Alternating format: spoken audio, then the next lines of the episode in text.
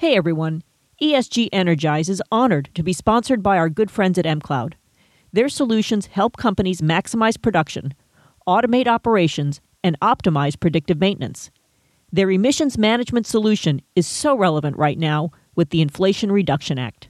Go check out mcloudcorp.com to learn more.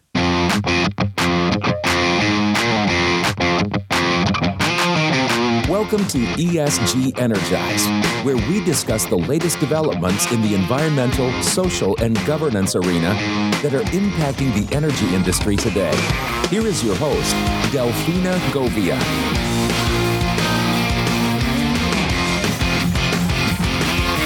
My name is Delfina Govia, and many of you know me as a partner at Veritas Total Solutions, an innovative management consulting firm where I lead the ESG practice alongside my ETRM colleagues. In the episode titled Introduction to ESG, I describe briefly the difference between carbon credits and carbon offsets. But clearly, there's much more to understand beyond the basic definitions. So, by popular demand, I've invited an expert to share his knowledge on this show. Derek Klaus, manager of ESG and client development with Trillium, part of the Love's family of companies. Welcome to the ESG Energized podcast. Thank you for having me. Your job today, your mission today, should you accept it, is to help me help my listeners get better educated on the topic of carbon credits and carbon offsets. Will you accept your mission? I accept. You accept. Let's do this it. This will self destruct. So Derek is is my credit guy. He's the one that I turn to when I have que- questions on this topic. So let's start with the very basics of what is a carbon credit versus a carbon offset. Yeah, you know, in in this you know, what I hear all the time carbon offset, carbon credit, you know, they are used interchangeably, um, but they mean slightly different things. So, carbon offset broadly refers to a reduction in GHG emissions or an increase in carbon storage. So, you can think of something like land restoration or planting of trees, and it's used to compensate for emissions that occur elsewhere. A carbon credit is a transferable instrument that's certified by a, a, government or an independent certification body to result an emission reduction of one metric ton of CO2. Um, basically, you can think of that as an allowance of emissions, right? So a credit is going to be on the compliance side, and it's an allowance to emit, where a voluntary carbon offset is going to be utilized to voluntarily offset your emission, even though the offset took place somewhere else. Ah, so a credit is the government says to me, you may emit X number of metric tons of carbon. And you have so many credits in your little portfolio. And once I use up those credits, I'm out of luck. And I'm either going to have to reduce my emissions or I'm going to have to go purchase offsets. Well, you, would have to, if it's government mandated, you're going to have to go buy credits in the from open some, market from ah. someone else, from an auction, from a broker, from somebody who has them. So that's the main difference there. In the whole carbon credits realm, this is involuntary, this is mandated, and hence, when you use the word voluntary, offsets are associated with the word voluntary. Correct. Which means I don't have to go do this but I choose to do this. Yes. Okay.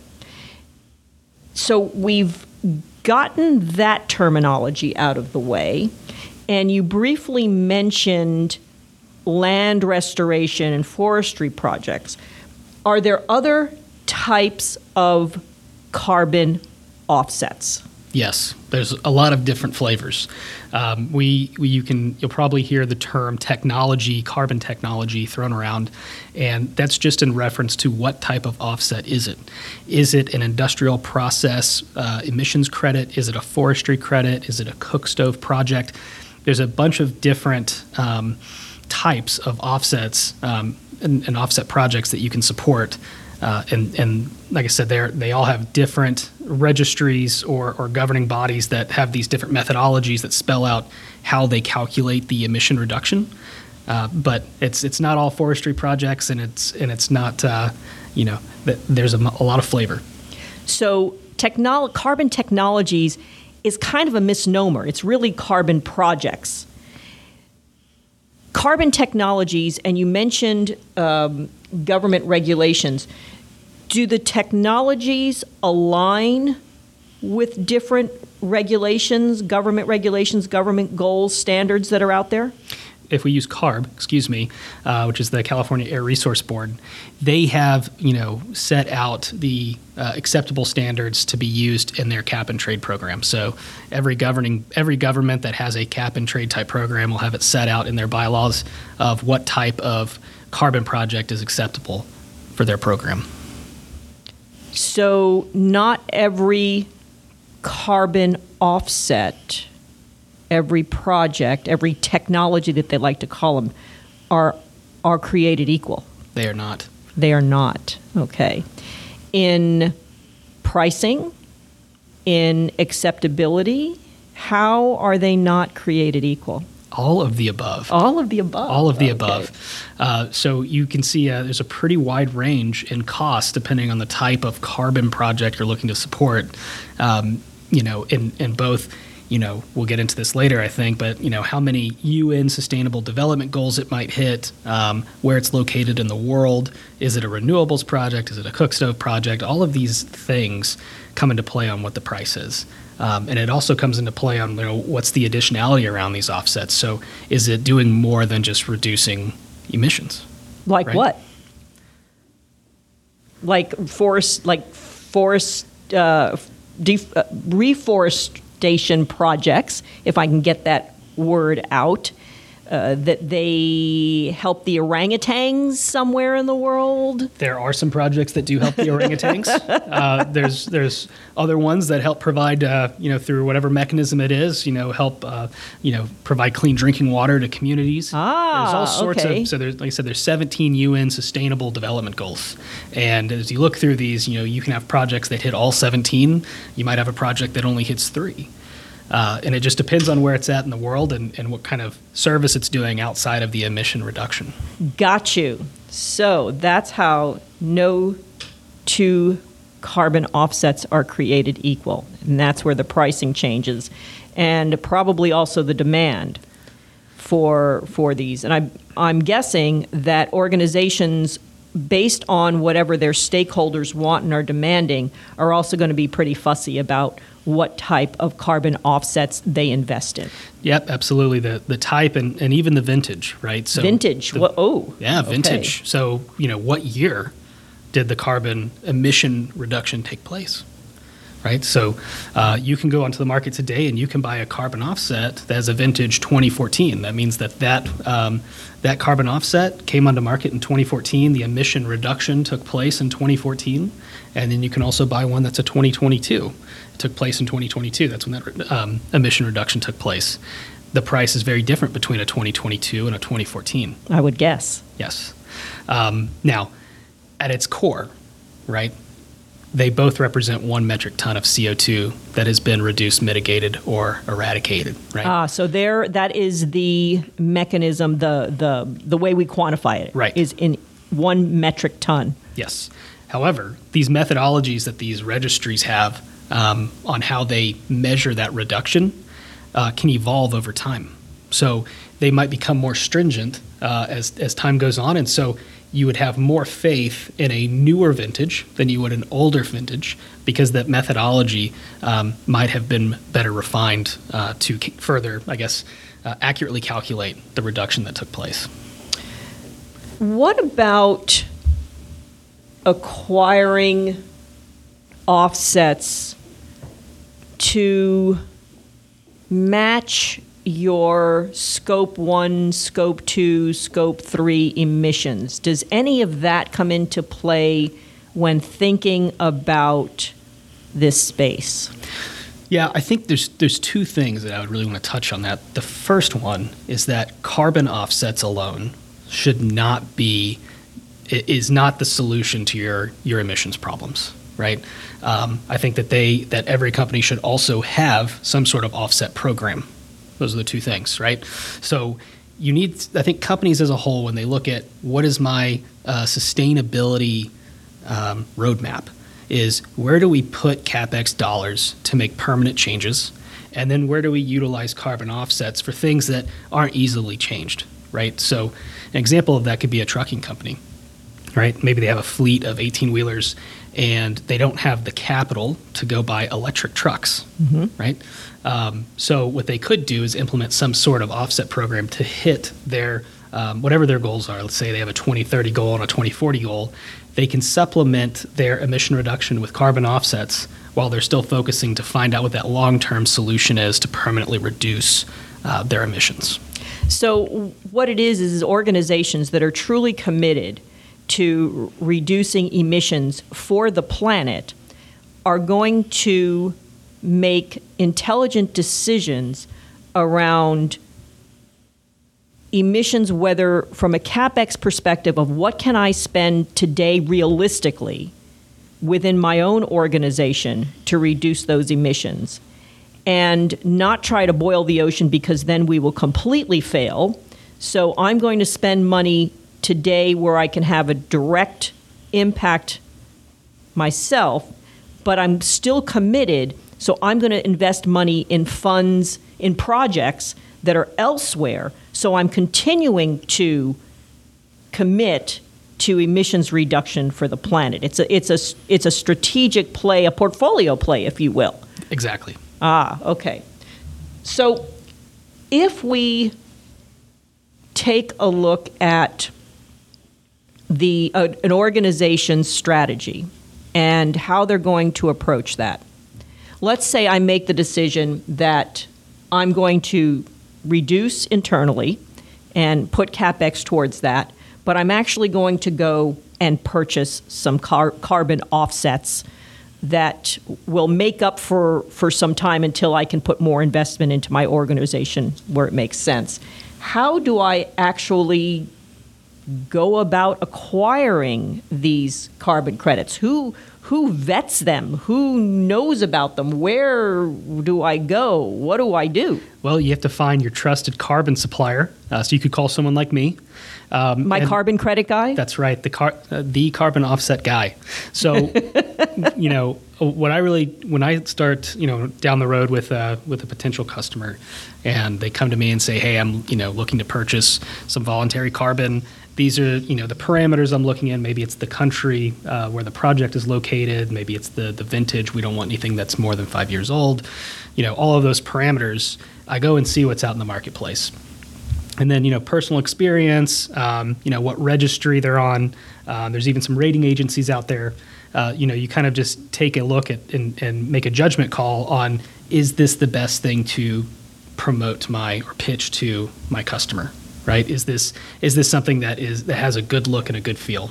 And and and so you have to find you have to find a trusted carbon person to lead you down that path. Uh, there's a lot of people out there who sell carbon and um, some of some of the people in the market just want to sell as much as they can, and they don't care what it is, and and and, and maybe they don't have the background to do some personal vetting on it. Um, but I really try to make sure that the the the offsets that I sell my customers um, ensure that they're you know high quality, quantifiable offsets.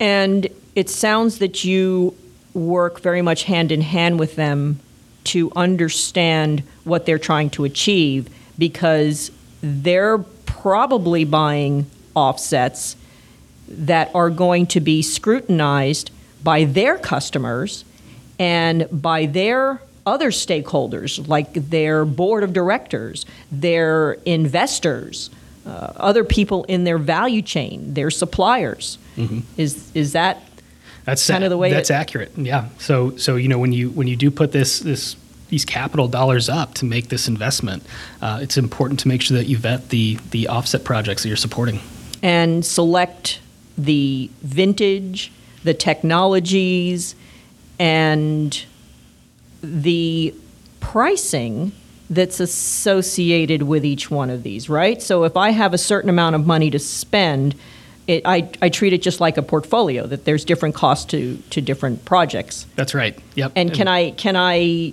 can I work with you to get a mix of different types of, of offsets? Absolutely. Yeah, you want to get the you know I think uh, just business in general. You want to get the best bang for your buck, um, but you still want to get a good product. right? And so, um, you know, I, I, would say the majority of the the large offset buyers that exist, um, they're not purchasing just one project; they're purchasing from several projects. So, you know, part of your sustainability guidelines that you have in your framework for your you know internal sustainability goals can kind of dictate, you know, what what types of projects do we want to support. Maybe there's some UN development goals uh, that align with our company goals, and and we want to purchase uh, from projects uh, that aligns with all of that. And so you can really have this nice um, mesh of you know the where you're putting your your dollars for offsets and what your company vision and goals are for sustainability.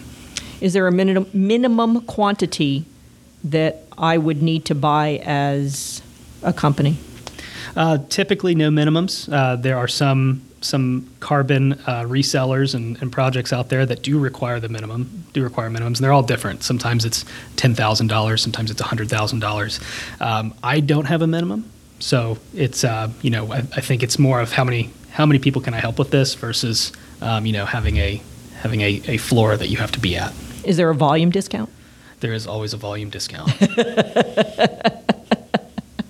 What about uh, long term contractual arrangements? So, could an organization or short term contractual arrangements, could a, an organization make a, a one off purchase with you versus maybe a long term contract? Yeah, so you know, of course, we can always do spot purchases if you say, you know, hey, I need this many this many metric tons of carbon, um, and then you know, you could also think about it in a, a long term vision. When you when you go and get on Google, and you type in what's the future price of carbon offsets, uh, I think it'll be very hard for you to find an article that says the price is going to go down. So, um, you know, going into a long-term contract with someone like me would allow us to, you know, my organization to go and and and purchase and acquire offsets so that you could protect yourself from from a potential potentially higher price in the future. So, ah. um, kind of, like kind of going back to what is your internal strategy? You know, if that's something that you think you know we're going to utilize carbon offsets in certain areas, then I think it would be important to have some sort of uh, long-term offtake agreement.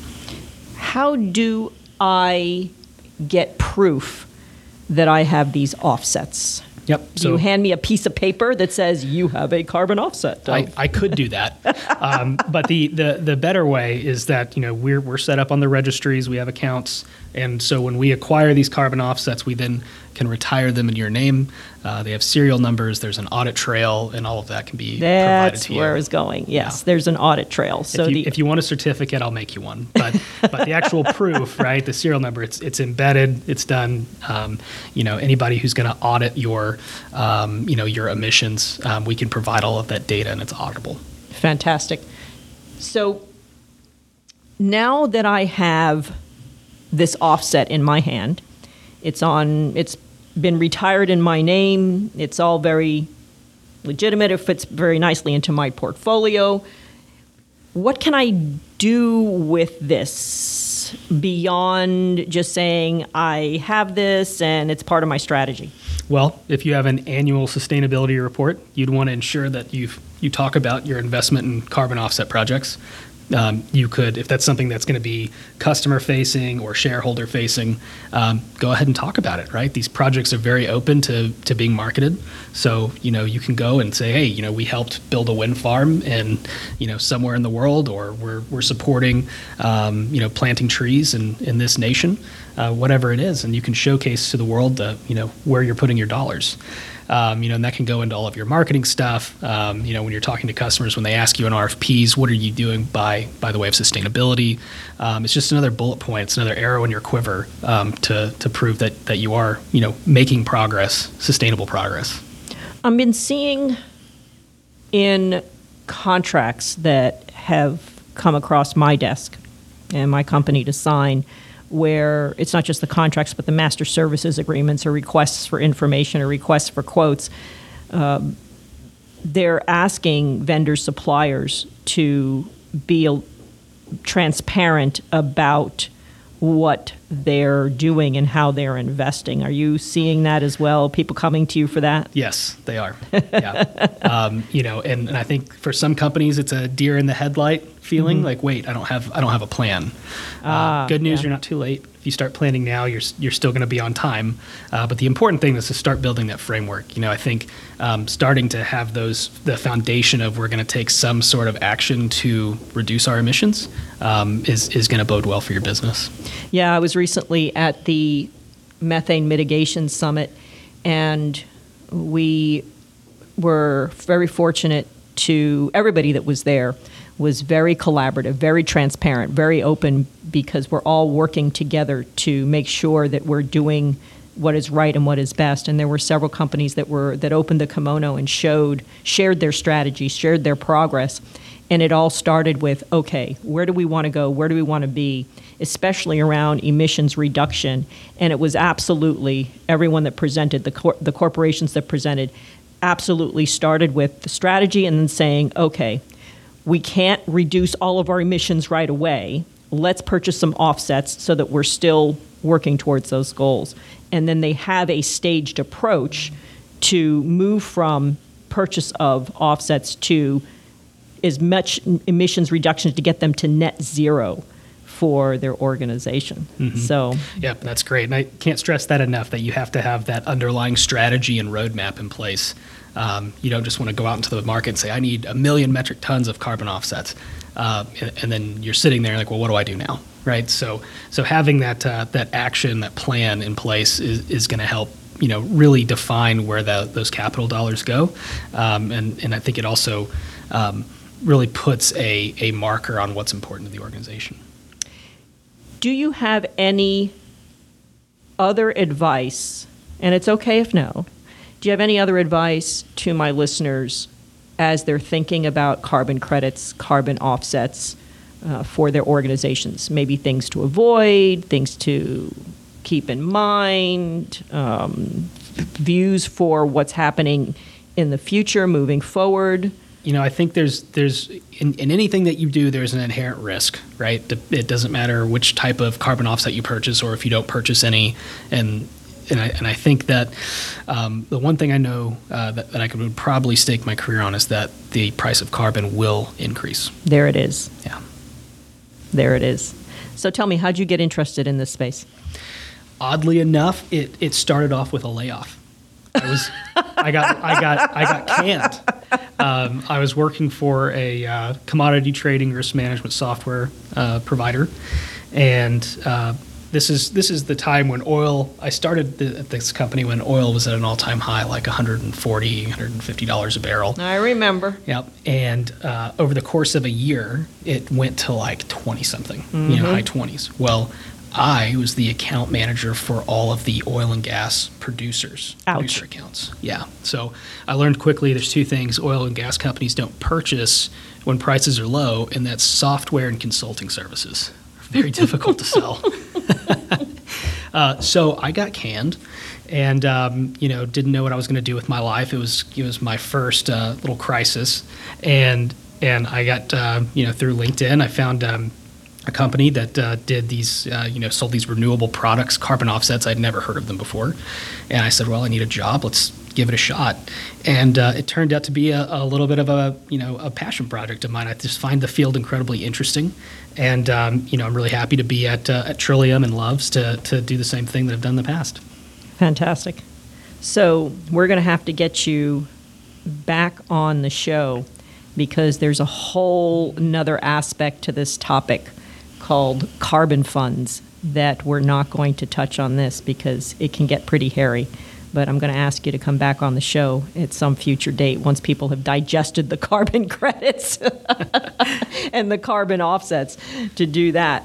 If people want to get in touch with you, Derek, can we put some contact information into the show notes? Absolutely. All right. Let's do that. And otherwise, you can always access the, the Trillium website and the Love's family of companies. And I'm very appreciative of your time today. Yes. Thank Derek. you for having me. Happy to be here. All right. Join us again next week on the ESG Energized podcast, a production of the Oil and Gas Global Network. To learn more, go to oggn.com.